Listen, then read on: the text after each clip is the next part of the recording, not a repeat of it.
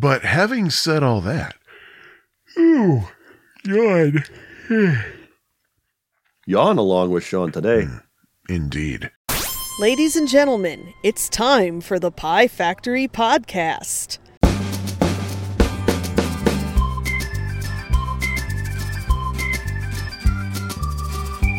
Oh, I think I was a scoosh early on that, but that's okay. Uh oh. Yeah. So, welcome again, everybody, to another action. Uh, wait a minute. What, what's going on here? Why, why did you stop? Oh, yeah. Well, getting an inspiration from last week's episode where uh, we had a special, well, you partook of the services of Chat GPT to do an intro to the show. Uh, Yep. I decided to do one. And uh, here we go. Oh, okay. this is in the style of The Lord of the Rings. Oh, In the land of podcasting, there lies a show known as the Pie Factory Podcast. It is a tale of two brave hobbits, Sean and Jim, who journey through the mystical world of classic arcade games. Their quest takes them through treacherous levels, battling fierce foes such as Donkey Kong and Pac Man as they strive to achieve the ultimate goal of reaching the high score. With each episode, they share their wis- I can't say this. They share their wisdom and experiences, imparting valuable knowledge to their listeners. The Pie Factory podcast is a testament to the spirit of adventure and the love of classic gaming as Sean and Jim guide their audience through the twists and turns of their epic quest. So come, gather round the virtual campfire and join them on their journey, for the tales they spin are ones for the ages. well, all right then. wisdom. so, Pie Factory podcast, yada yada yada. This is Jim. Uh, so, hi, Sean. Yeah, yeah, that's that's who I am. I'm Sean, and it's episode uh, 137, I believe. Uh, I believe you're right. And I said hi, Sean, but unfortunately, it's uh, 422, not uh, 420. So, Oh, yeah, we're recording So this missed on it. National Beagle Day. oh yes, and uh, you're the proud owner of a beagle. No, the beagle owns me. Oh, that's right. Nobody And, owns a beagle. And I did not realize this, that, but a friend of the show, uh, Bill Pepper, uh, has a puggle, part pug, part beagle. I believe that there are two puggles at the Pepper res- residence, actually. The thing Oh, is, really? one is more pug than beagle, the other is more beagle than pug. And he shared the more beagle than pug one today. Yeah, on his Twitter feed, which she's not verified, so I don't know if it's him or not. yeah, that's true. Could be Yeah, a he could be someone else. You never know. Never could be a faux carnival of glee. Hmm. Uh oh, a fun fair of Glee, maybe, or a carnival of uh, of Glee if it's uh, French. Huh. So, Or something. so how are you? How am I? That is a wonderful question, Jimmy G. Um, Well, I'm glad I asked it then. as of uh, about six days ago, COVID free. Yay! A week before that, uh, not COVID free. yeah, I, I suspect that I picked it up in uh, Bourbon Street in the French Quarter because we took a little trip to New Orleans, and uh, the day we came back home, I started feeling weird and uh, took the test, and I had the little two little horizontal lines on the. Th- Actually, no, no. A line has no beginning and has no end. They were actually segments, not lines. Pardon me. And uh, I'll tell you, from my experience, it was by far not the worst I've ever felt. By very far, but it But- still sucked. It still sucked. But you like were being sick. vaccinated, and it's been so far down the line that it's very possible too that the virus has gotten uh, tamer, for lack of a better word. It could be, but keep in mind there are still people getting seriously ill and dying from it. I'm just Oh, yeah. fortunate that I'm in relatively good health despite my weight, uh, and because of my weight, I was prescribed Paxlovid, so uh, that killed my sense of taste for about a week. Yeah. So that was fun. I my my whole mouth tasted like rusted metal, and it was very. I couldn't enjoy my Easter dinner. So I need a do over. I couldn't enjoy the pralines that we brought back from New Orleans, so I had to order some more so I could have a do over. Mm-hmm. But yeah, and uh, Did you have So you- beignets when you were down there? no, I. D- here's the thing. Everybody Cafe asks du Monde? about those. Everybody says, "Oh, you got to try the bit." No, I don't got to try them. You know why? Because I do not like fried dough. I don't. Oh, really? I did not I- know this. Oh, yeah, it's so dry and it's like yeah. I don't like beignets. I don't like elephant ears. I don't like funnel cakes. No. I love funnel cakes. And elephant ears. And oh, what drove me then nuts is uh, and donuts. What drove me nuts is that when I lived in New Jersey, there was a really nice uh, pizza joint uh, just a couple of blocks away from where we lived. They sold uh, personal size pizzas. The problem is, if you ordered a pizza, they would throw like 8,000 Zeppelis in with it. What's a zeppeli? It's another form of fried dough Ah. with uh, powdered sugar on it. Oh my goodness. Well, you know, every pizza is a personal pizza if you believe in yourself and try hard. That is extremely true. That, Yes. That's very true. Yeah. I've had a 16 inch personal pizza before. Oh man. I, I, yeah, I, I can eat a lot. I wasn't feeling can't good the next much. day. Maybe it was a 14. Well, yeah, there you go. like that Um, matters.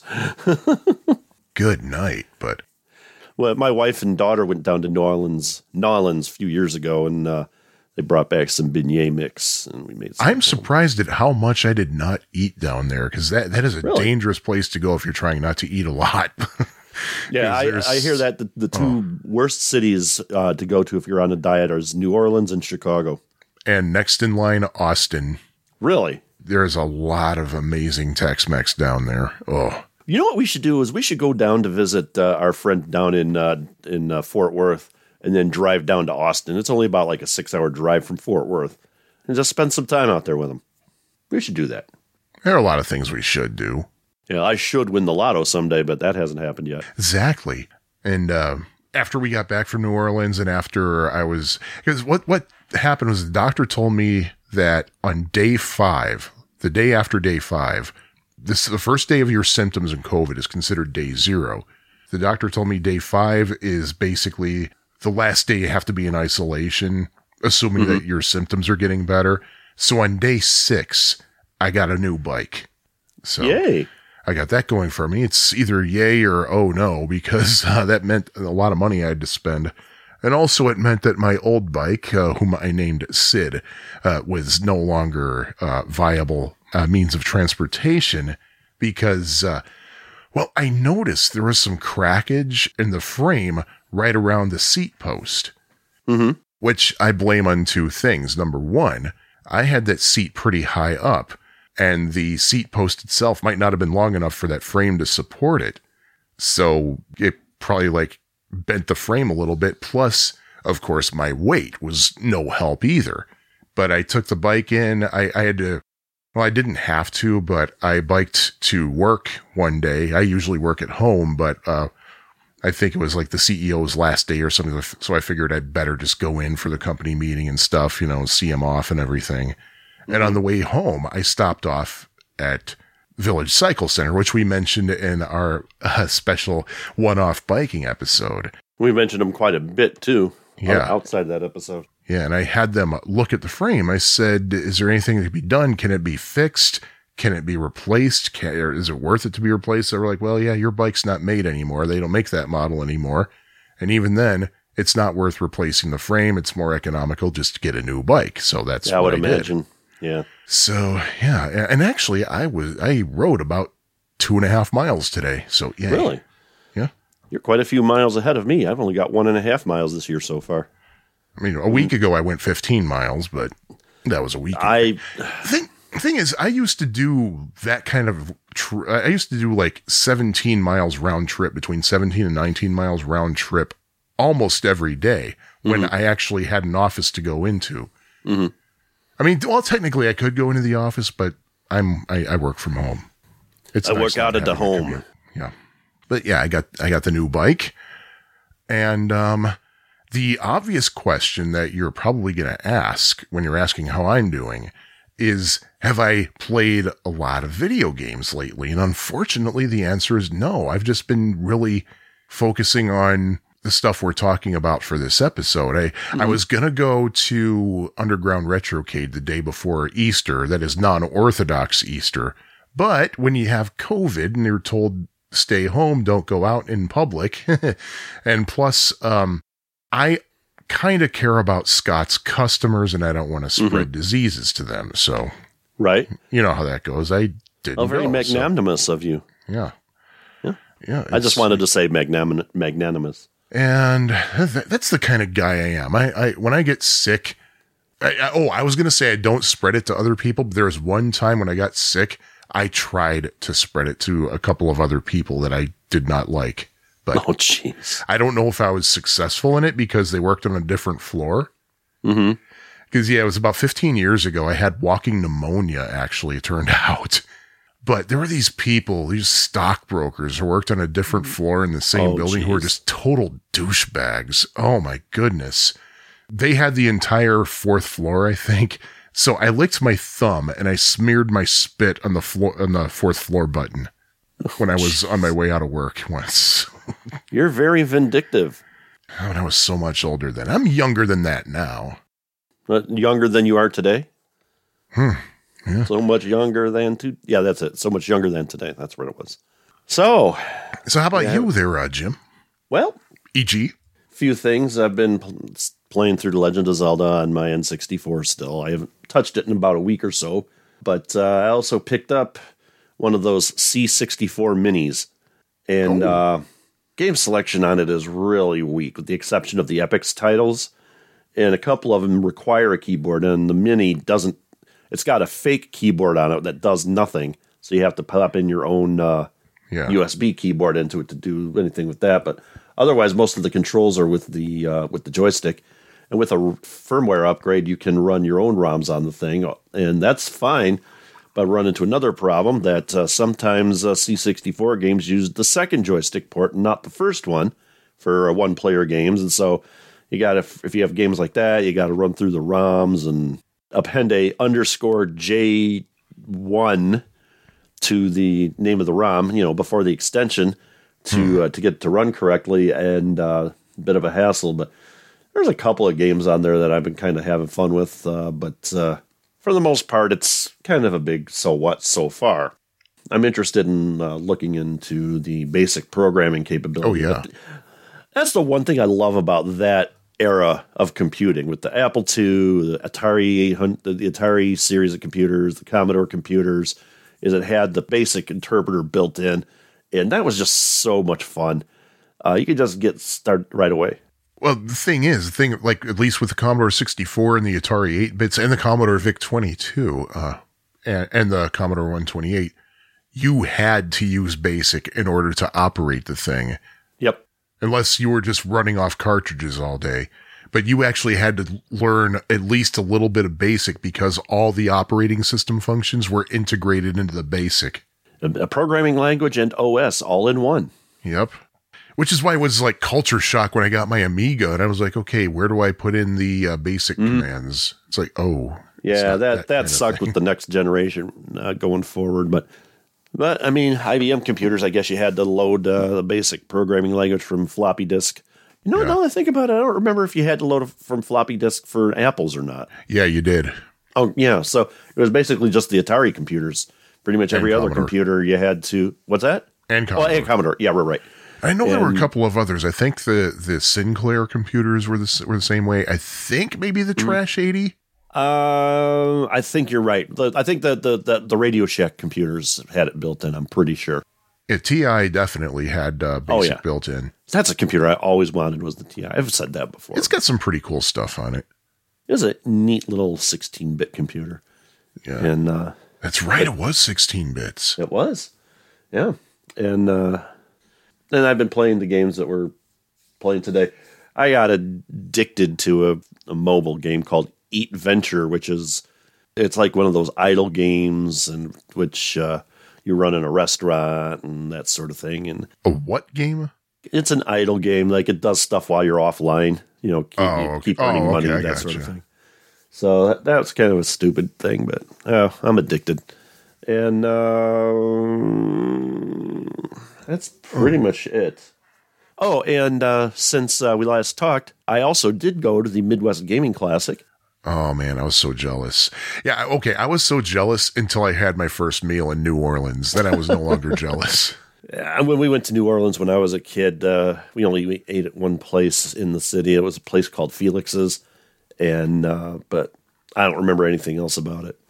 So yeah, I went to Midwest Gaming Classic. Uh, had uh, uh, hosted a couple of people at uh, at uh, oh, what's the, what's the name of what's the name of that restaurant? Um, Oh, George Webb.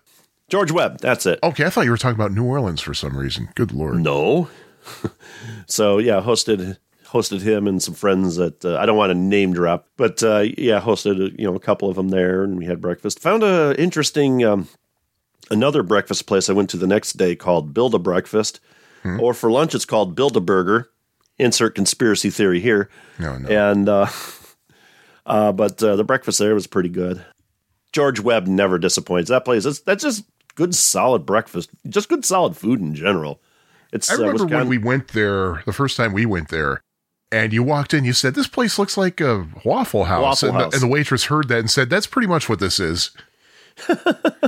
It's it's Wisconsin's version of Waffle House. Only thing is they have wheat cakes, not waffles, and they don't cook in front of you. Now, I've only been to a Waffle House once, and I like George Webb's so much better. But here's the Uh-huh. I thing: I think the Waffle House that I went to was in Delaware, It's a booger snot. Oh well, and Yeah. they say the further north you go, the worse the Waffle House is. the last So Waffle House why. I've been to was probably down by St. Louis when I did a I did a bike ride down there, a charity bike ride, and uh, yeah, Waffle House, good stuff. And um, somebody said uh, Waffle House is redneck hibachi. Yeah, I forgot. Oh, I forgot the name of the place in Delaware, but it's the same place where uh, the same town where uh, Dead Poets Society was filmed.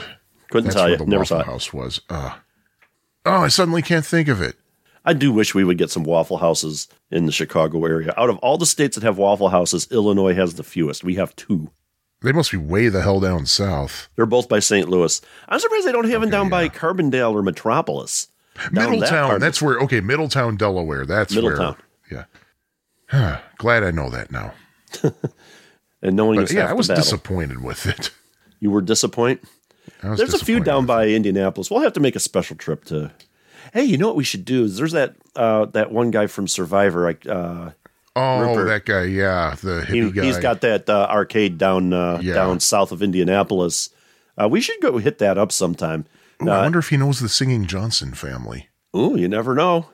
But um, all the proceeds from that go to his uh, go to his charity, and uh, Yeah. he does a lot of he, he he really does a lot of good work. And uh, any rate, uh, as- going back to the Midwest Gaming Classic, uh, I got Yes. some uh, audio of the trip, and uh, we will have it available sometime soon for our patrons. So if you want to hear it, don't know why you would want to, but if you want to hear it, uh, just hop on that bandwagon and uh, join our other patrons as we will announce their names at the end of the show, like we always do because good things come to those who wait. They'll have access to that stuff, and I'm finally, I'm glad we finally have stuff for our Patreon sponsors. It's Yeah. just that's not just the episode a day early and an unbleeped version of the episode. We've been, we've been, we've just been so caught up with stuff we haven't been able to come up with any more content. Now we have content. Woohoo! Woohoo!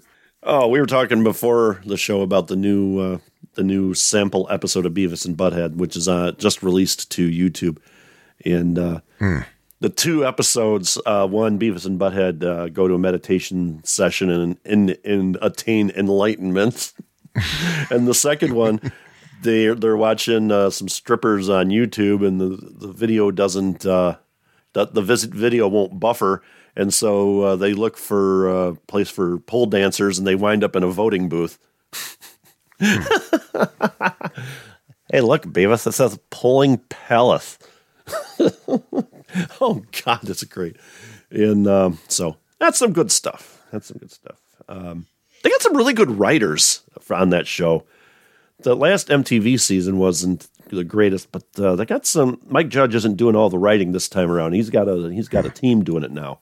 And Is, uh, it, is it me or is, is is Beavis sounding a little bit more like his old self than the previous revival? Because I was yeah, I think so. Because yeah, the previous revival, he just didn't sound quite right. It's like, ugh. But this time he sounds much more. I hope they get some more episodes with old Beavis and old Butthead. Those were hilarious. so, any rate, enough about Anyway, that. So, yeah. uh, do we have any addenda or errata or any new? Well, it's Whoa. funny you should mention it because we don't. We have been really knocking it out of the park lately, haven't we? Telling you, man. Yeah. All only took So us only took us eight years to be perfect. either that or we just don't care anymore. It's one of the Or. I that. I, I couldn't tell you. We don't care, and the listeners don't care because they're not calling us out on stuff. That's true. In this age of misinformation, uh, it's it's nice to know that Yeah. uh, Pie Factory podcast does not buck the trend. No, no, of course not. I I kid, I kid because I care. So Yeah. so I guess we should uh, get right into talking about some games then, eh? Hey, let's do that here for Hey. episode. Uh, what did I say it was 137? Am I correct One- with that? I think so. Uh, I think you are.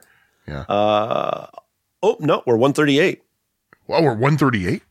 Yep, Oh my. this is one thirty eight. Oh. One thirty nine is the next one, Oh. and one thirty seven was the previous. Huh. Yeah. So You sure about that? Let me see. What, what does the website say? Pie Factory Podcast.com. Well, well, according to what I'm looking at, last episode was 136. and 135 was Assault and Vindicators. 134 was uh, the ever popular Portman and Arkanoid. And I'm looking through these games, and there's some of them I don't remember talking about at all. and these are just like in the past year. So, Oh, according to my spreadsheet, we are. I don't see any missing numbers or skipped numbers. Of course, 120 was split into two episodes. Yep. So, yeah, according to this, we're on 138. What do you have for 133 Hard driving and stun runner. and 134? Arkanoid Portman. 135? Vindicator's assault. 136? Oh, wait, no. There's there's the problem. Aha. I see what I did. Yep. See what you did there?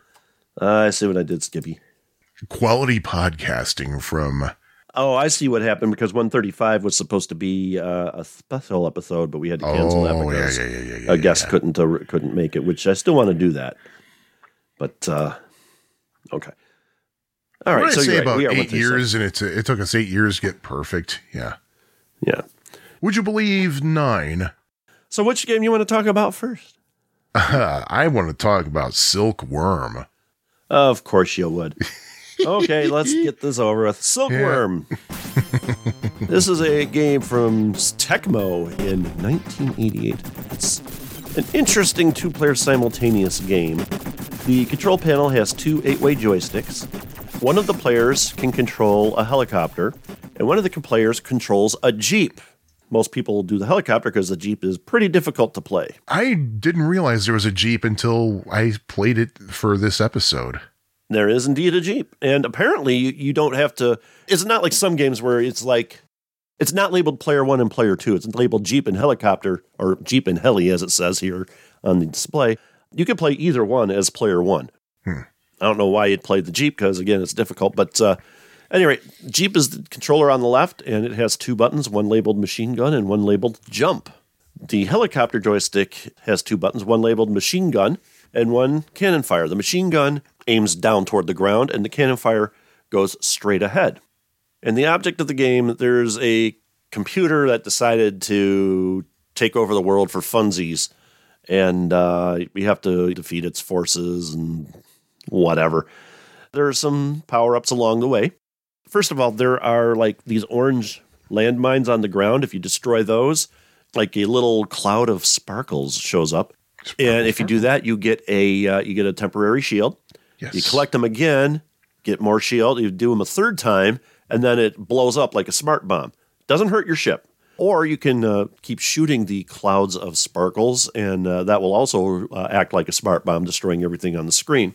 They'll pop up by themselves. I, I think they come from an orb later on in the game as well, but uh, there you go. Um, anything on the ground, your cannon, your, your uh, the jeep will not be able to get across. So, yeah, you'll die if you, you hit one of those landmine like things. That, from what I understand, from what I've played, could be wrong on that because I rarely play the jeep. but there you go. The other power ups, every now and then an enemy will come out. It uh, like comes out in four parts. Uh, I call it the goose ship because it looks like a goose. And if you destroy that the first time, you'll get double fire. You destroy it a second time, you get uh, rapid fire. The double, f- I don't remember what the icon for the double fire looks like, but the rapid fire looks kind of like a little swirly, swirly deal. And then ever afterwards, uh, if you destroy it, if you have the other two power ups, there's a uh, insignia. You get that. You get, uh, I think it's ten thousand points. And um, the more insignias you get, uh, it increases uh, bonuses later on in the game. I just of something. They should make a video game that involves giving somebody a swirly. Ooh, sequel to Bubbles. Oh, yeah. Yeah. And move it from a sink to a toity. Okay, everybody, get get on that. Those Get of you on who that, uh, yeah. develop video games. Bubbles games. 2, Swirly City. Yep. Oh, yeah. Yeah, yeah, yeah, yeah. You So, heard here um, first. Now, there's a total of 12 levels in this game with various different enemies suicide helicopters, uh, helicopters, jets, whatever. Multi part helicopter, that's the one that looks like a goose. Missile launchers, bunch of missile launchers, light tanks. Uh, every now and then, some tanks will come out of the sky uh, with a parachute. And I kind of like shooting the parachutes on those. It doesn't destroy them when they land, but it's still kind of fun. Oh, yeah. yeah. Um, Wait, you're sure it doesn't destroy them when they land? yeah, sure. I'm sure. Because I could Uh, have you get sworn I was actually able to do that. Make like, and then you get these missile launchers that uh, shoot three missiles. You get these helicopter dealies coming out that got the that's the blades swirl and they're kind of hard to destroy. I don't think there's very many ite- items in this game that take that get destroyed with just one hit. And then of course you get boss characters like helicopters and tanks. So there you are with that. Oh yeah, um, back to the uh, the power ups.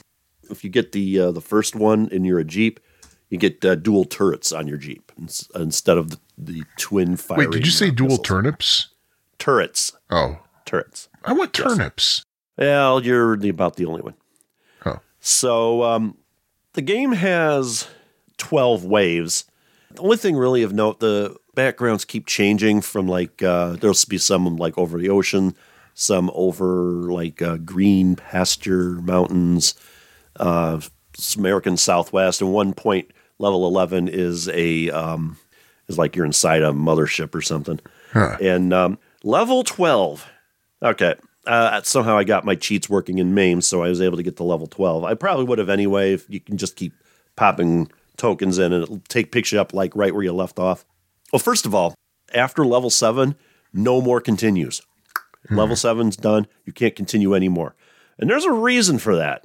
Because if you're on level 12 and you continue, you're going to get bored real fast because level 12 doesn't end. really? It goes on forever. I mean, you defeat the main baddie in level 11, and then it's just. It's kind of like uh, Indiana Jones and the Temple of Doom. After you've beat the game, there's the bonus round. It, the bonus round just keeps going forever. And it's kind of like that here, except, well, no, I mean, you can lose all your lives as well. So, yeah, it's kind of that sort of thing. And uh, that gets pretty boring really fast. I would imagine. Yeah.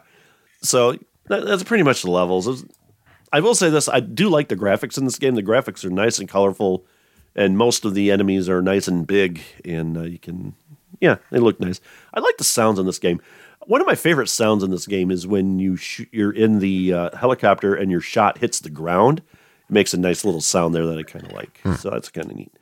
I heard a rumor about this game that, like in uh, Blasteroids, you can combine two ships. I mean, it created Yeah. a different weapon. I heard a rumor that uh, if you do that with the the jeep and the helicopter in this game, it does something like that. But I tried doing it and I couldn't see it, so I'm thinking that's just a rumor. And apparently, there is one hidden secret in this game in level five. When you get to the um, the boss, there's going to be like a hand pointing out of the statue. If you fire with the jeep or uh, down with the ch- with the helicopter, your shots get stopped. And if you keep firing, uh, apparently two icons will appear. Uh, take it, and you'll get a bonus. And depending on what your rank is, you can earn either five hundred thousand points or hundred thousand points. Uh, I only found about this uh, after I last played it, so I don't know if that's true or not. So there are some ports.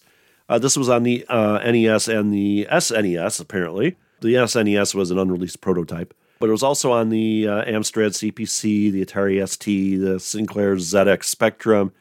Those Brits have infected us. Now we say ZX. We don't say ZX like it's supposed to be anymore. Well, the thing is, number one, it's called Z because it's derivative of the Greek zeta, Z E T A. Only in America has it ever been pronounced Z. And by And America, I mean the United States. No. But continuing, it's also But also, we have to say ZX Spectrum because the Spectrum was not available in the United States. It was only available in territories where it's pronounced Z. well. So by calling it ZX Spectrum, and that'd be uh, inaccurate. And uh, we do not want inaccuracy. We could have held that for an addenda and Errata for next episode, so we actually have something to fill that time with. But you just do your thing. That's Yeah, I just do my thing and Yeah, and that's provide the correct information as it happens, baby, rather than have to correct it and amend it later. Come on, man. So, any rate, Jim doesn't like how I podcast. what? Nothing. Nothing. It was also on the uh, Commodore 64 and Oh, the yeah. Amiga. And I remember I did, had played this on the Atari ST. Um, I didn't copy the disc or anything. No, no, no. But uh, How did you like it on the Atari ST?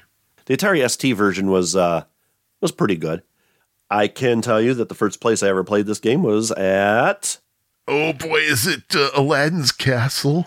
You would be wrong. The 7 I Eleven in Crest Hill. Oh, It was right next to the Tempest machine.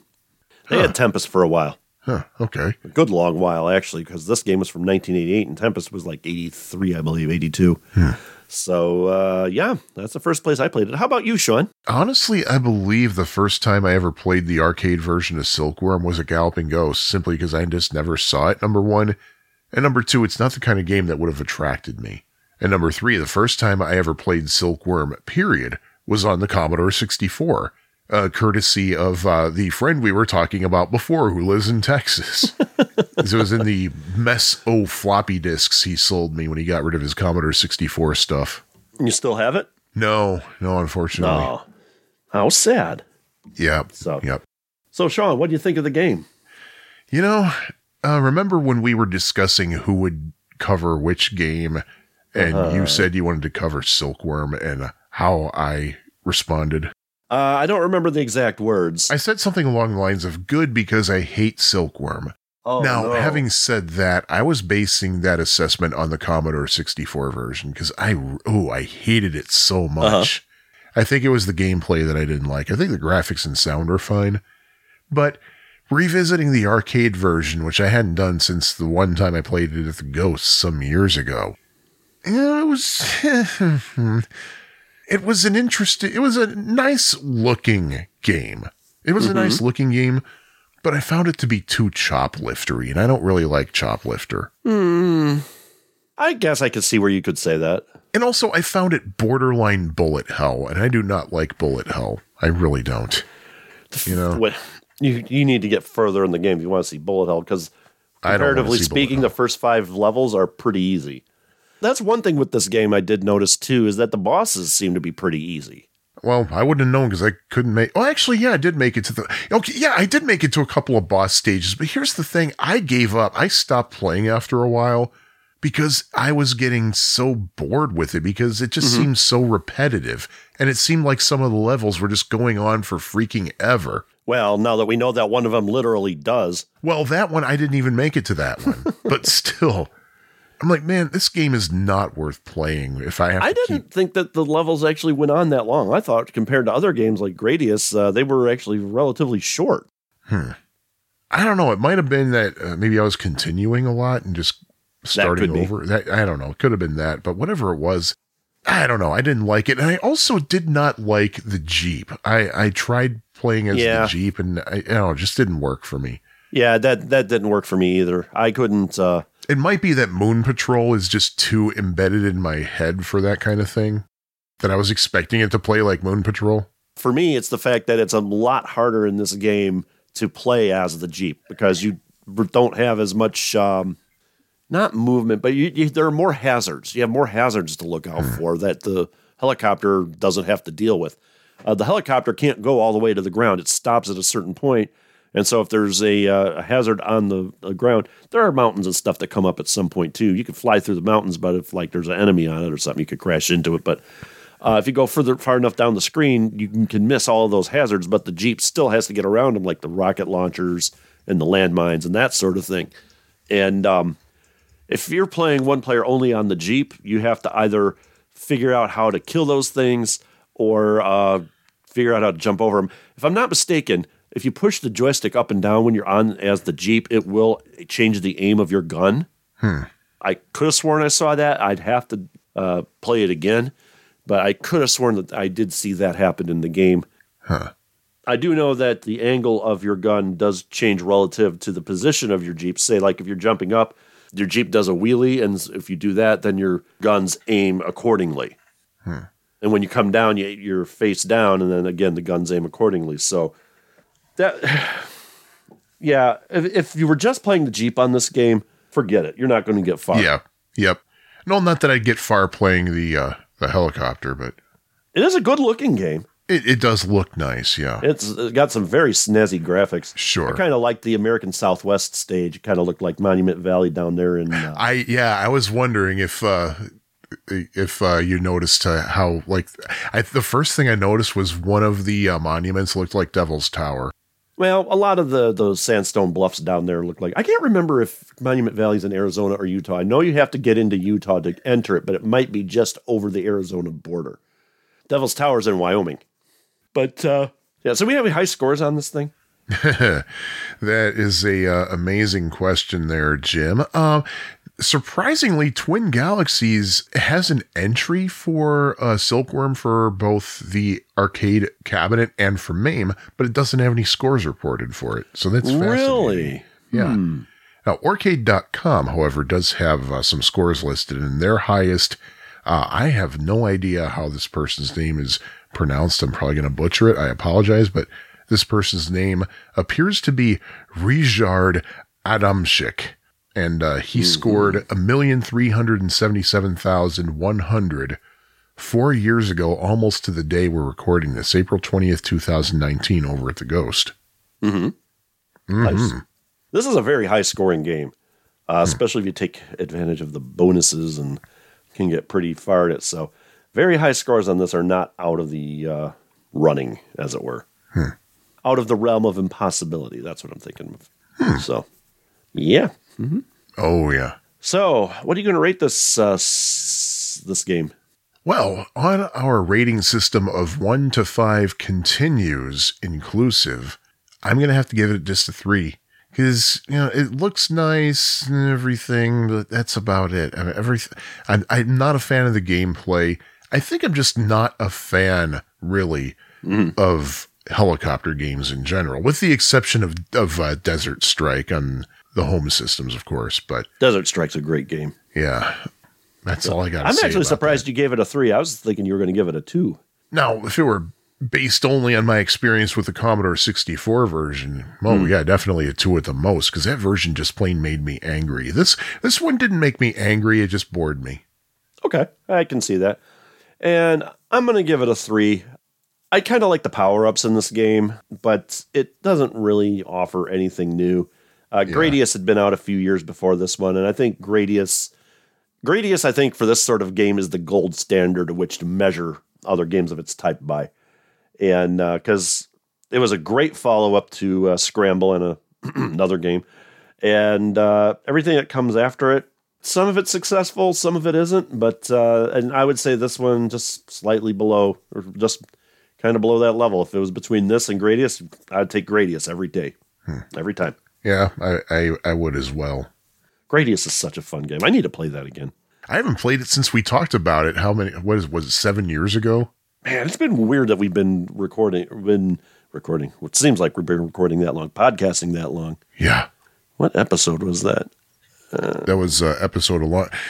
Um, it was right after Midwest Gaming Classic 2016, I believe. We've talked about so many games; it's becoming hard to find anything. Yep. Good night. I swear, one of these days I'm going to put a search engine. I I already have the proof of concept for the search engine. It was episode twenty nine. Episode 29. Wow. And we're at 137. Oh, man. We just don't know when to quit. No. So I think that wraps up everything for Silkworm. You have anything further to add? Not to silkworm, other than, uh, yeah, silkworm, yeah, but uh, I'm not going to be playing you anytime soon or late. I remember one of the Atari ST magazines when reviewing the, the ST version of it said, and this isn't a direct quote, but I'm going to say it like it's a quote because it's the best I can remember. No, this isn't the first insect license. Ha ha ha ha. They didn't put the ha ha in. I did. Yeah, it's Right, did you talk about like why the game was called Silkworm? Probably to do with silkworm missiles. Okay. That's the best I can guess. Those, those were a thing as far as I remember. Right. All right. Well, uh, do we have a uh, um, bu- bu- bu- underwriter for this episode? Well, funny you should ask because indeed we do. Ah, Uh, Hyde, play the thing. Hey, Joey! I got some stuff you just gotta try. What is it? Pot. You know, marijuana. Oh, well, I don't know. What, chicken? Joey's in a jam. What should he do? Uh, cake. Get a pizza! Excellent. Get a pizza. Get real. Get out of there! You got it. Let's see if Joey's that smart. I'm not chicken. You're a turkey. He's right. Drug dealers are dorks. Don't even talk to him. Cowabunga! And we're back. much to many people's chagrin. Yeah. Yeah, you thought that uh, the episode would just end with our underwriter? No, no, no. Because, hey, we still got another game to talk about there. That's that's right, Cabinet Sanchez. Uh, I guess I'm going to be doing a lot of talking right now. Uh, you're certainly welcome to do a lot of talking as well, there, Jim, um, Jimmy G, as you sometimes call yourself. Um, the game that I am going to discuss right now is called Super Cobra. Super Cobra. Is it like a, a snake that's got like a cape? and a It is very much like a snake, and because it's called Super Cobra, and Cobra is a snake, that means that we have to. Watch out for snakes. Yeah. Oh wait, no, we don't. No, we don't have to watch out for snakes. You know why? Why? because there aren't actually any snakes in the game. Oh. Kind of like how there aren't any donkeys in Donkey Kong. Oh, you know what? Somebody should rectify that. I know. Oh, I'll bet you somebody did and just didn't bother telling us. But It might be an Atari Twenty Six Hundred hack of that version. Yeah. now that I think about it. but having said all that, this uh, game we're going to call Super Cobra was released in Japan in March 1981 by Konami. You know what other game was released in March 1981 in Japan by Konami? Scramble? Scramble. So Wow. many people say, "Oh, Super Cobra, that's a sequel to Scramble." No, it's not. They both came out the same time, at least in Japan. In America, however, at least North America, Super Cobra was not released until June of 1982 by Stern. Uh, having said all that, uh, the game, if you know Scramble, Super Cobra is very similar. You may look at it and think that it is a sequel to Scramble. It is not. Uh, for example, I believe in uh, Scramble, I believe that takes place in outer space, does it? Well, on an alien planet. on an least. alien planet, but not so with Super Cobra. It takes place right here on Earth, and you're piloting a helicopter. And I believe chop chop. that helicopter is called a Super Cobra, kind of named after the Bell AH 1 Super Cobra twin engine attack helicopter Ooh. that was designed by the uh, United States Marine Corps and got its first real use, I believe, during the Vietnam War. That's what I believe, at least. I could be incorrect. And if I'm incorrect, then it's uh, some other thing. But it's kind of like Scramble in that you're maneuvering through different terrains, different uh, territories, if you will, several different levels until you get to the final level, which is called the base. And then the game starts over and you go through another loop, but a little bit faster now. Instead of, uh, what is it? I think Scramble has what, five or six levels? Uh, Super like that. Cobra has 10 plus the base level. So there's that difference. There are uh, different types of enemies. The way I see it, if you still want to bang the Super Cobra is at least a spiritual sequel to Scramble Drum, then think of it this way Scramble is to Centipede what Super Cobra is to Millipede. Okay. So that's a way to think about it. Uh, at the top of the screen, just like with most of these video games we talk about, you have your typical player one score, high score, player two score across the top. And then right under that, there's a progress bar telling you which of these 11 sections that you're in. The progress bar is blue, but it turns red as you progress. And whichever the last red section is, that's the one you're in, somewhere in between 1 through 10 and base. I like that uh, in the game, every section is 1,000 kilometers. You sure it's kilometers and not miles? Uh, the version I played it said kilometers, so maybe I was playing the Konami version. Aha, we'll get to that. We'll get to that. but anywho, below that, you got the main play field where you do all the playing, and at the bottom of the screen, you have a fuel indicator in the form of a depleting bar. Think of it as a reverse progress bar. And below the fuel indicator, uh, actually, my note says fuel indicato. There's a reserve life indicator with two R's at the beginning. So it's reserve life indicator. You know what else is indicator? Archer Daniels Midland. Hmm. Yeah, Indeed. indicator. Thank you for that. I was wondering about that. It's indicator. number of little helicopters you see at the bottom of the screen is how many are left in your reserve. And to the far right of that in the lower left corner, there's a little rectangle that's basically an indicator of which go round you're on. Like it'll if you're if it's the first time you're going through those 11 phases, there's going to be one. If you finish all 11, you start over again, there're going to be two, etc. So that's what that's all about. And I also like to talk about the control panels of these games. Uh, these notes come straight from the previous episode because they use a similar joystick, an eight way ambidextrous joystick with a red ball top.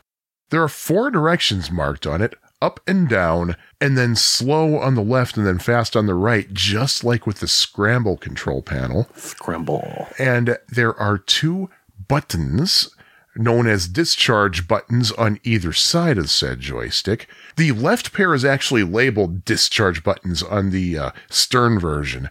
The inner buttons are the Sidewinder missile on the stern version, but on the Konami version, they're just called laser. Uh, the outer buttons on both versions are called bombs.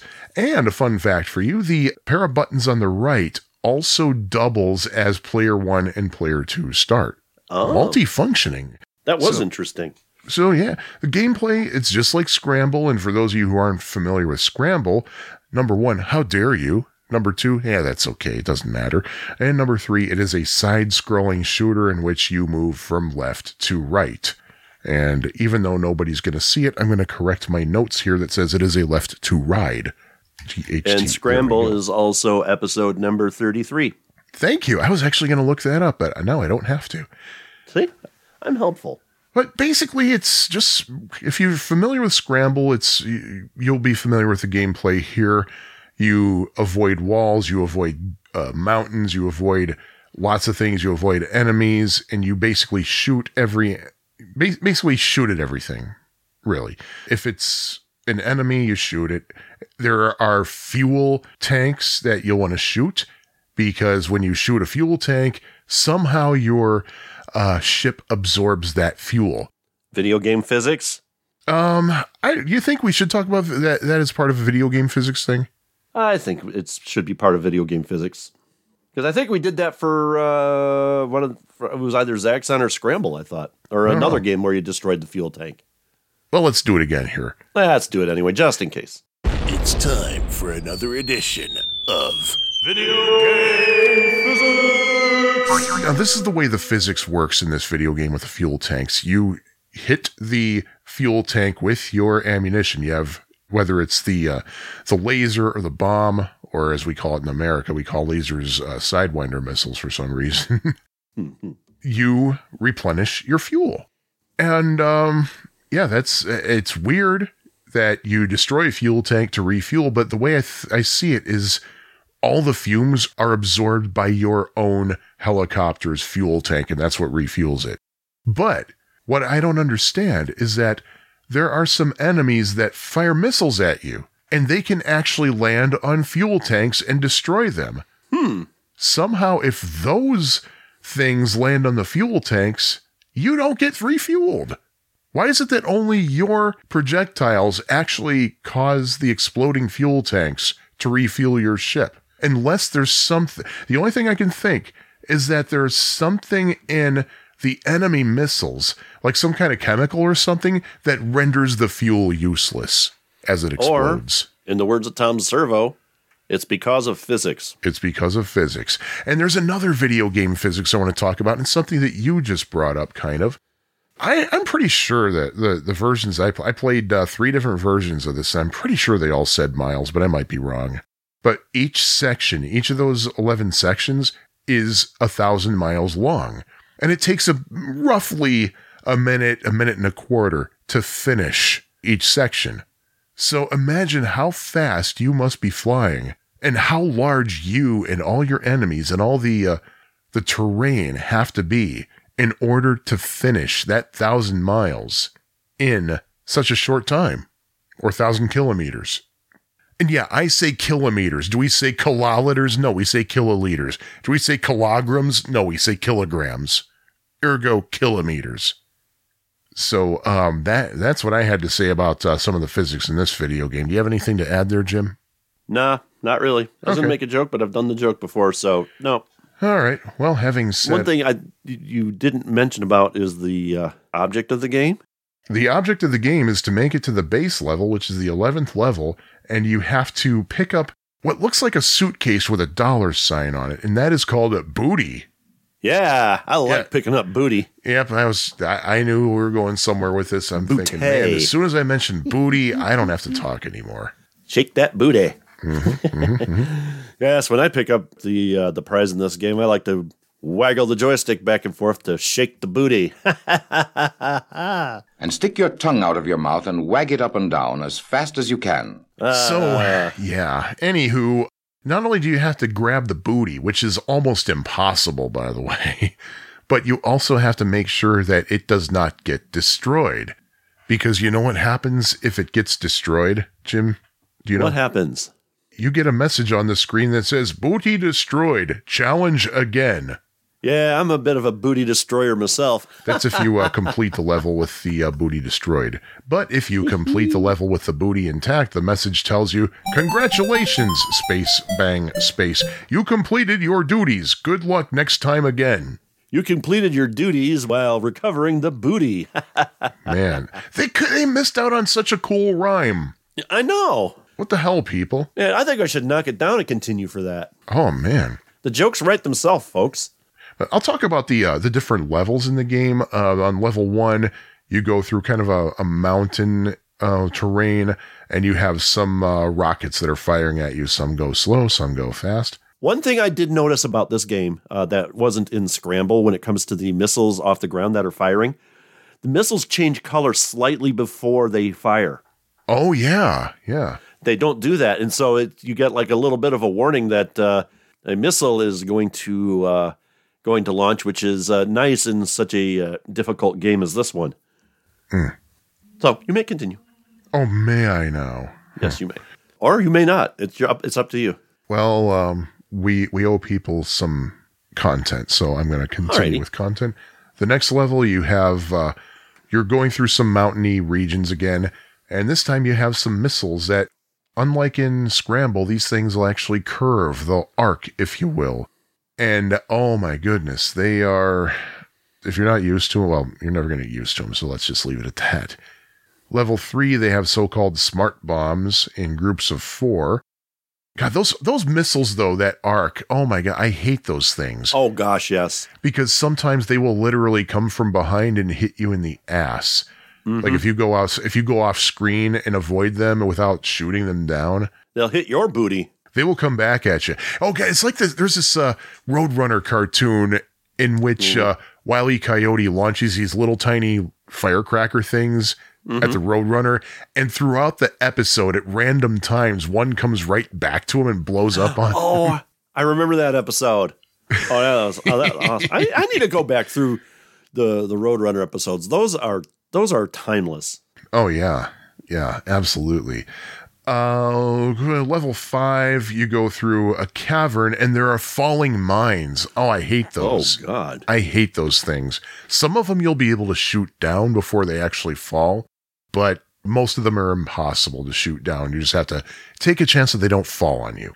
And at level six, I effing hate level six with every fiber of my being. I hate it so much that I'm using the British spelling of fiber, F I B R E Well, Fibre. because this this level introduces tanks that move. Other levels they have tanks that just stay there and shoot at you. These will move, and oh man, I hate them so much. And uh, let's just face it, you're not going to survive them. You're not going to survive these tanks. Period. No matter how good you are. The uh, next level, you have a bunch of meteors that you have to avoid. They're actually shootable. I was able to destroy the meteors with bombs. I was not able to destroy them with lasers. Uh, although there are some green flashing meteors that appear from time to time that are destroyable by lasers for sure. On level eight, you got some UFOs that shoot at you, and I hate that. Level eight is a, a level that I hate as well so much Level 9, you have to kind of go around a bunch of tall buildings. It looks very similar to one of the later levels in Scramble. Level 10 as well, because you're kind of going through a maze and uh, there are a lot of tight turns. Again, you're not going to survive it. and the base is where you have to get the um, the booty. And some interesting things that I noticed about the base. Now, there are actually three different versions of Super Cobra. There's one made by Konami, one made by Sega, and one made by Licensed by Sega. well, licensed by Sega and one licensed by Stern. Yep. There are two towers in the base level that you're going to happen across. If you're playing the Konami version, the Japanese version, the first one will have the word Osaka on top of it. And Osaka is where Konami was founded in 1969 and where Konami was still located at the time that this game was made. They eventually moved to Tokyo. On the Stern version, the first tower says Stern. And on the Sega version, the first tower says Sega on top of it. On all three versions, the second tower says Konami. So I thought that was interesting. Hmm. But yeah, and of course, you want to grab that booty, carry it away safely, and you have successfully completed the level. Grab that booty. Just make sure you have consent. Oh, yeah, yeah, absolutely. And uh, I'll talk about how you score points in this game. You get 10 points for every second that you're alive. Uh, if you shoot a missile that's on the ground, you get 30 points. If you shoot a Sidewinder missile on the ground, you get 40 points. If a missile is up in the air, you get 50 points for destroying it. Sidewinder missile, you get 60 points for destroying it. UFOs are 100 points for destroying them. You get 50 points for destroying a fuel tank, which of course helps replenish your fuel.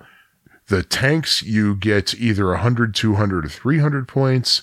The green meteors, you get 150 points. If you uh, shoot one of those mines that's still hanging in the ceiling, you get 30 points. But if you shoot it as it's falling from the ceiling, you get 50 points. And if you uh, grab the booty, you get 800 points. It's not a lot for grabbing booty. Well, yeah, it has to make you wonder is it really worth it to grab booty? Yeah, that's Is it true. worth I all mean, that risk? Uh, yeah, that's that's a good point. Yeah. Yeah. Now, something that I had read is that the different versions by Konami, Sega, and Stern, they all have different levels of difficulty. I think that's a lie. They were all equally difficult as far as I'm concerned. the ROMs are out there. If the ROM ends in S, you're playing the Stern version. If it ends in SE, it's the Sega version. Uh, I know there are a few other versions of the ROM. I don't know what the differences are. If you play the one that's just S Cobra, that's the original Japanese Konami version. So, uh, Jimmy G, do you have anything else to add before I move on? Not a whole lot as of yet. Um, Wait, but, wait, did you uh, just call me an a hole? Oh, no, you said I'm not an a hole. I appreciate that. Sure. Well, then, hey, I will tell you about the home versions that are out there. There are actually two versions for the Atari 2600 one made by Parker Brothers and one made by Champ Games that came out in 2017. Oh, The Champ Games version is called Super Cobra Arcade, and it looks really, really good. It actually does look like Super Cobra, unlike the Parker Brothers version. And uh, I just got to say this I played the Parker Brothers version a few times. It, I don't quite know exactly how to describe it, other than if you were to sit me down and have me play that game, and you asked me what game I was playing, I would never guess it was Super Cobra. Yeah. because the graphics are so it's hard to explain. Okay uh, the way the graphics look it's it, it looks as if uh, somebody who is new to programming just finished a game and it looks really good for somebody who's brand new who's never written a line of code in their lives. To be fair, the Atari 2600 wasn't very good at horizontal scrolling. I mean, If you just the graphics in general just look like huh they look like canyon bomber or something Yeah, yeah, I can see that, but that's again due to the uh, the a lot of that's due to the scrolling issue. My main problem with the 2600 Parker Brothers version is the collision detection is extremely unforgiving. It's way off because this game is known even in the easy early levels for some tight corridors you got oh to my go through. goodness yes On the 2600 version, forget it. You have to have pinpoint movement. You have to be very precise and deliberate in your moves if you don't want to get killed. And uh, one of the, there's like a corridor that's like a, a V, and um, that's uh, if I play the 2600 version, that's where I lose most of my lives. Play wise, it's not terrible if it wasn't for it wouldn't be terrible if it wasn't for the collision detection, but it definitely does leave a lot to be desired and shouldn't really not have been tried on the 2600. Oh, here's the thing. I think it would have been a fine game if it were not called Super Cobra. Because I would still have issues with the collision detection. But I'm glad that we're not uh, dealing with that one though. I think Parker Brothers also did the Atari 5200 and 8 bit computer versions as well. The game was also out on Intellivision and uh, ColecoVision, and uh, of course by uh, Correlation, maybe also the Coleco Adam. I don't know who did though. Was it Parker Brothers who did those two, or did Coleco? yeah, Parker Brothers had the home rights to the Coleco uh, or to the all the uh, console home version. Okay, so they did the Intellivision version too. Yeah, which there's an episode of Intari Visions about that one. I love that show. I wish they would have. I wish they could get it to get together and have more episodes. Hey, you know uh, how hard it is for us to schedule just the two of us. Oh can- God, yes. They have what four hosts? Yeah, no Yeah. kidding.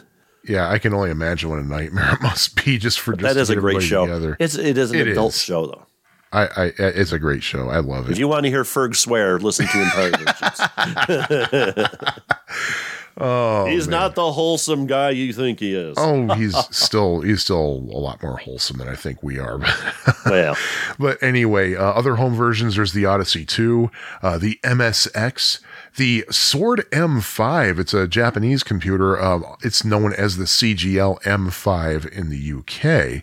It was out in the Casio PV1000. The Entex Adventure Vision. Remember those things? oh, that was the LC, the little one with the the little uh, red dots, wasn't it? I don't know because I don't remember the damn thing, but yeah, it was the it was a little tabletop console with its own I monitor, I think. And Entex also made a standalone tabletop version of uh, Super Cobra. Oh, Yes, dude, I forgot Okay, I, oh, real quick, uh, I just loaded up a picture of the Entex Adventure Vision. Yes, it's exactly what I thought it was. It's a little tabletop thing. It uses red LEDs to create images, and um, if I'm not mistaken, there was only like a handful of games for it. Yeah. Mm-hmm. only four. Only four: Defender, Super Cobra, Turtles, and Space Force. Yep, one of the very few systems in the universe that does not have a Frogger port. yeah, no kidding. Seriously. I forgot to mention this. Oh, the uh, you know that pizza place that's practically underneath my apartment. in the building Uh. right next door. Oh yeah, yeah, yeah, yeah, yeah. My wife and I have lived here for 17 years almost. We still haven't patronized that pizza place. Oh jeez. But I noticed recently when I was walking past it, they have a wall mounted multicade. Really? Yeah. Ooh, I guess you're gonna have to go in there. Just to play MAME? I don't know. but I think, any, anyway, I think what I mentioned, I think that's all the home versions that exist. I'm surprised nobody did a homebrew for Vectrex. Either that or my Googling wasn't very good. Huh. Because Vectrex has Scramble. Give them time. Yeah, yeah. the homebrew scene for the Vectrex seems to be exploding lately. Yeah, it's I haven't even I I haven't even begun to keep up with it. Oh my goodness. But yeah, that's it. Uh Jim E.G., uh where did you first see and or play Super Cobra? If at all. Well, I couldn't tell you. I don't remember. I know I've played it back in the classic era, but I couldn't tell you where I where I first saw it or played it. I do know, well, don't know for for a fact, but there was a rumor that the Sears at the Louis Joliet Mall had an arcade room, which I had never come across, that had a Super Cobra. But uh, that's all I can say about it.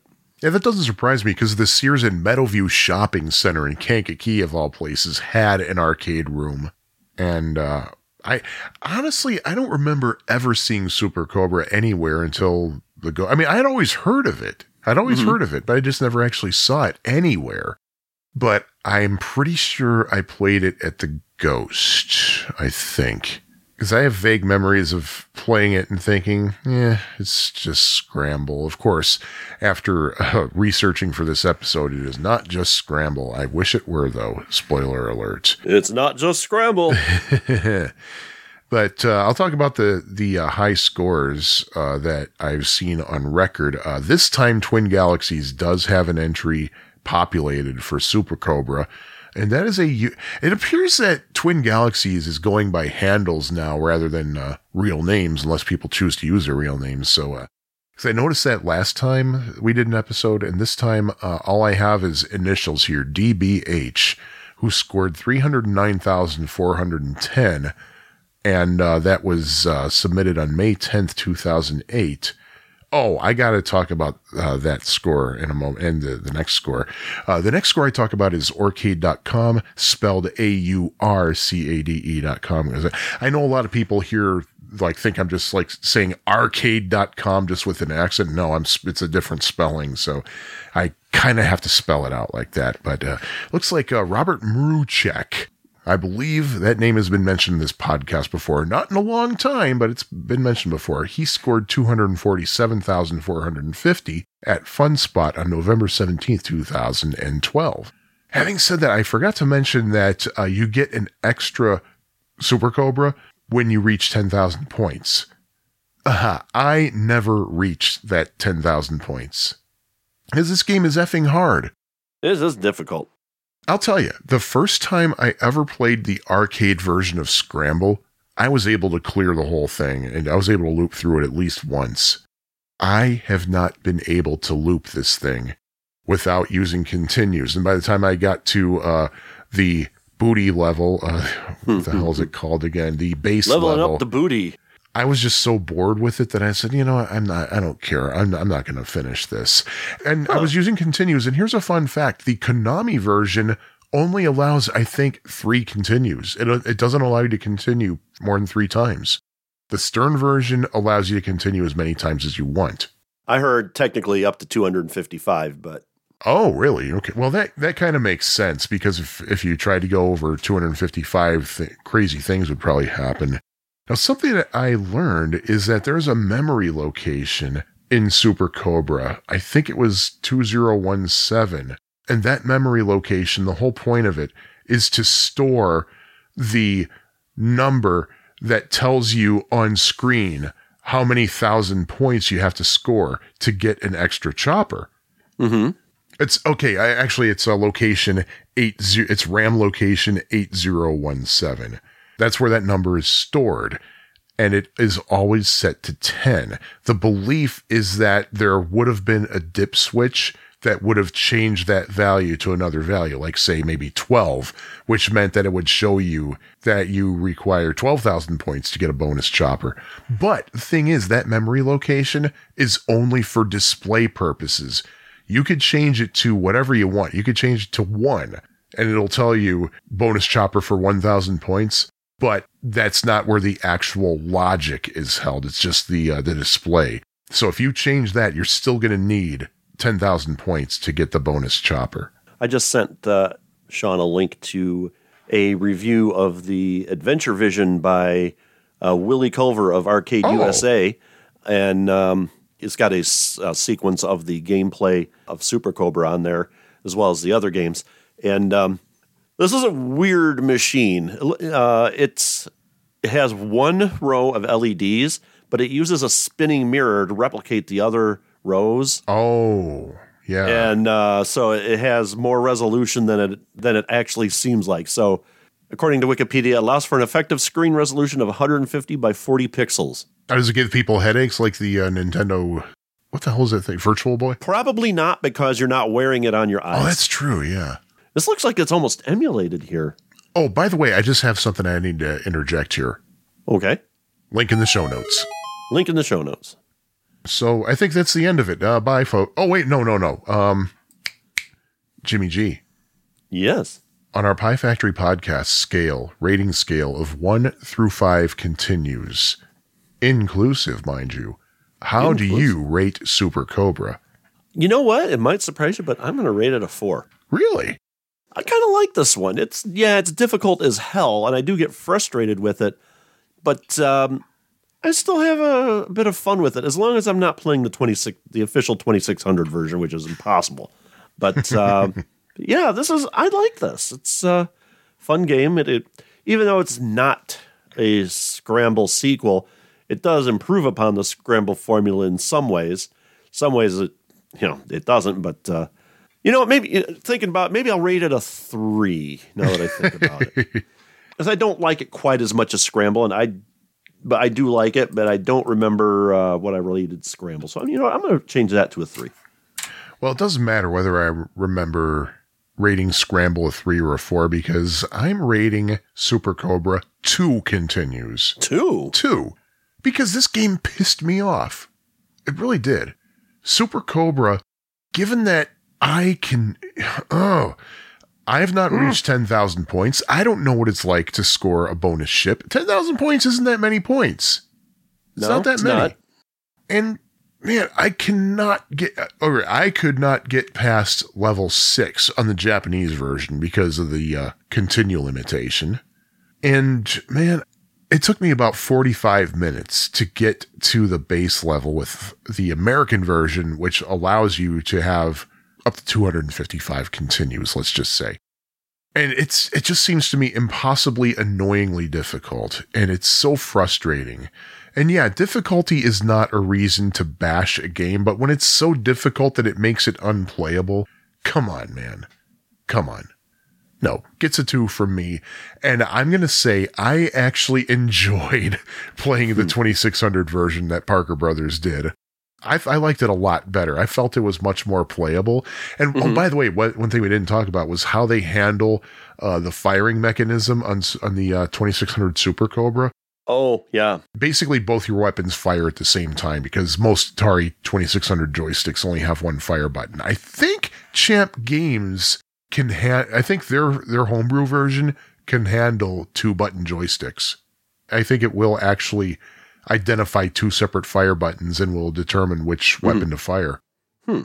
Because there's nothing in the Atari 2600's let's just say programming that won't read a two fire button joystick. It's more Right. like it just wasn't packed with one, ergo the developers never considered it. Mm-hmm.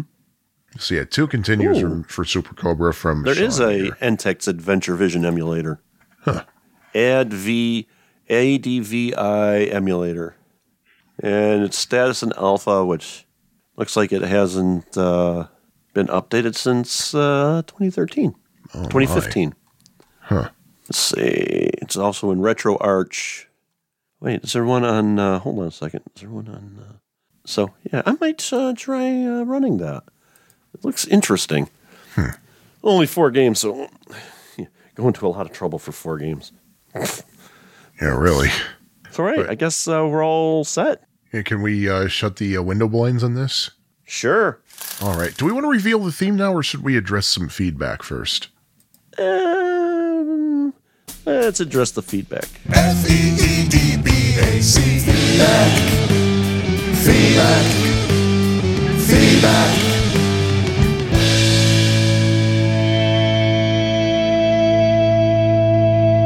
All right. Since you took the last one, I'd like to take this one. Sure, go right for it. Okay, this one comes from longtime listener. His name is Eugenio. And Eugenio says, Saludos, Jim and Sean. Well, saludos to you, Eugenio. I hope all is well with you. Things have been particularly busy for me, but I've been trying to make a better effort in balancing out my time. I went to Savannah, Georgia a couple of weekends ago to visit someone you may know, Michael Thomasson. I did not know he lives in Savannah. I thought he was up in New York or something. Huh. Hmm. But yeah, I don't know Michael, unfortunately, not personally at least. Uh, anyway, he goes on to say, you know, the guy who had the record for the largest collection of video games and the owner of Good Deal Games. Uh, yeah, I've ordered several things from Good Deal Games in the past, yeah. It was a nice visit, and there was plenty to see and do in Savannah. By the way, I will be going to Chicago in mid June for a medical convention. Maybe we can meet up while I'm there. Huh. Yeah, that'd be pretty cool. I'll be, I'll still, I'll be in town in mid June for sure. Huh. Yeah, hit us up uh, there, uh, Dr. Eugenio. Uh, anyway, uh, he goes on to say, uh, in any case, here's my feedback for today's games. Dot dot dot. One, Silkworm. This is not a game I've played in the arcade, as I didn't know about this game. So I've watched some videos of this shooter to at least get a sense of the game. It's interesting that the player can choose from a jeep or a helicopter to play. The choice of vehicle actually changes how the game is played if only one player is tackling the enemies, but it also allows for two simultaneous players, one at each vehicle. The arcade version looks really cool, and I know there are versions for the various home computers Amiga, Amstrad CPC, Atari ST, Commodore 64, ZX Spectrum, and only one home console port for the NES. From watching various videos, it looks like most of the home ports are as fast as the arcade game is, though the look of the game varies quite a bit between computers and the NES version. I think the Amiga and Atari ST ports are the best adaptations of the game, though the NES does a respectable job. I like this type of shooter, so I'll need to keep an eye out for this one when I go to PRGE this year. Oh man.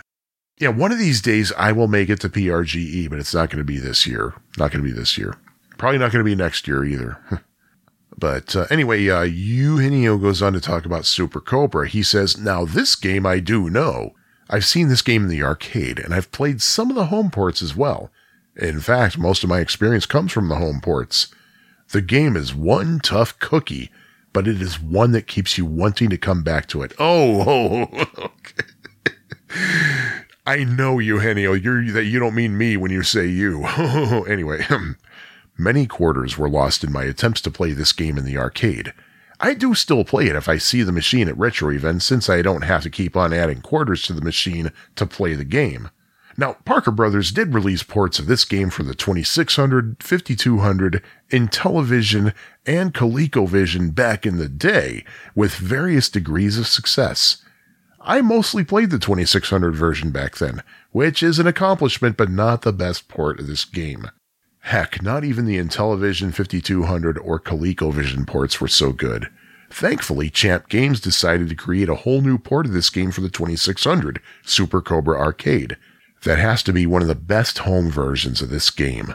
There is also a homebrew version of Super Cobra for the 7800 that was created as a hack of Scramble. I was wondering about that. I thought I saw that somewhere. Yeah. Uh, anyway, he says this version is also quite good, though the tanks do not shoot like in the arcade. Oh, boo hoo. Sorry, Eugenio. Uh, by the way, I'll be writing an article about Super Cobra and several of the home ports for Old School Gamer magazine coming soon. That's right. Yeah, I've read some of his articles in that in that magazine. Uh, so that's it for today. Going to the Final Frontier Gaming. Thank you, Eugenio. Thanks for that feedback. Thanks, Eugenio, uh, for your your feedback as per usual. It's nice to Yeah. have some regular listeners to our show uh, chime in from time to time. Yeah, it's yeah, always nice to hear from Eugenio and anybody else. Uh, you can uh, email us at piefactory at fab4it.com or piefactorypodcast at fab4it.com. And Eugenio, being a a physician, probably would agree that it's important to be regular. Oh, absolutely. Especially because he's an endocrinologist. Yes, exactly. Yeah. So uh, those organs to be regular. eat, drink, and be regular. Yep. So uh, let us reveal the theme. Oh yeah, please do. Uh, what what is the theme there? Okay. Games with helicopters that are named after living creatures. Hmm. A silkworm and a super cobra. Wow. Yeah. Mm-hmm. First, it was just games with helicopters, but I'm like, ooh, those are aminals. So I'm yes, like, they are. yes, even though one's an insect, an insect is still technically an aminal, Oh yeah. as I like to say. So yeah, that is our theme. So shall we? uh How do we normally do this? Do we reveal the games for the next episode, or we do our uh our patrons? First? Well, here's the thing: people have given us money to keep this podcast going. Why I don't know, but they have, and we should accomplish. We accom- no, we should. appro- We should. acknowledge. We, we should acknowledge them. Thank you. And uh, those people who've been so supportive of us, many of them since literally the day this podcast came out. Richard Valdez, for one, Underground Retrocade, Mark Super, Nate Lockhart, Atari Bytes, Retro Game Club Podcast, D. Alex, Mike Hat NJ, the Super NES Podcast, thanks Greg, Plaid Mouse, Kevin Bean, Daniel Chavez, Rory Coleman, Timmy Mack, Keith Sheehan, Kurt Musgrave, Christian Williams, PJ Steele, and we got uh, one more person added to that list. Welcome, Dean Schmidt. Thank you so much for your support. Thank you, all of you, for your support. And uh, if you want to uh, join them and uh, get some of the uh, extra content that we're going to be publishing really, really soon, listen to what our booth announcer has to say when we are done talking. Yes. So, uh, what do you say? Next episode, what should we talk about? I got an idea. Oh, Let's talk about Frontline and SubRoc 3D. oh, yeah. Let's let's definitely talk about those twos. Oh, yes. Let us definitely do that. Yeah. So, I guess it's time to close the show. Oh, Yeah. yeah, Yeah, we're getting making good time tonight. yeah. So, what is it you say tonight? Well, tonight I say the twain shall meet. Uh huh. And I say support your local arcade, and yeah, that'll be it. Alrighty. We will talk to you all in a couple of weeks. All right, can I bye-bye. hit stop on this stupid thing yet? Oh, we're still on. Oh, sorry. This episode of the Pie Factory podcast was edited and produced by Hyde St. Pierre. Opening and closing theme is The Happy L composed by Sean Courtney. Follow the Pie Factory podcast online via Facebook, on Twitter at Pie Factory PFP, or on piefactorypodcast.com. Support the show at patreon.com slash piefactorypodcast.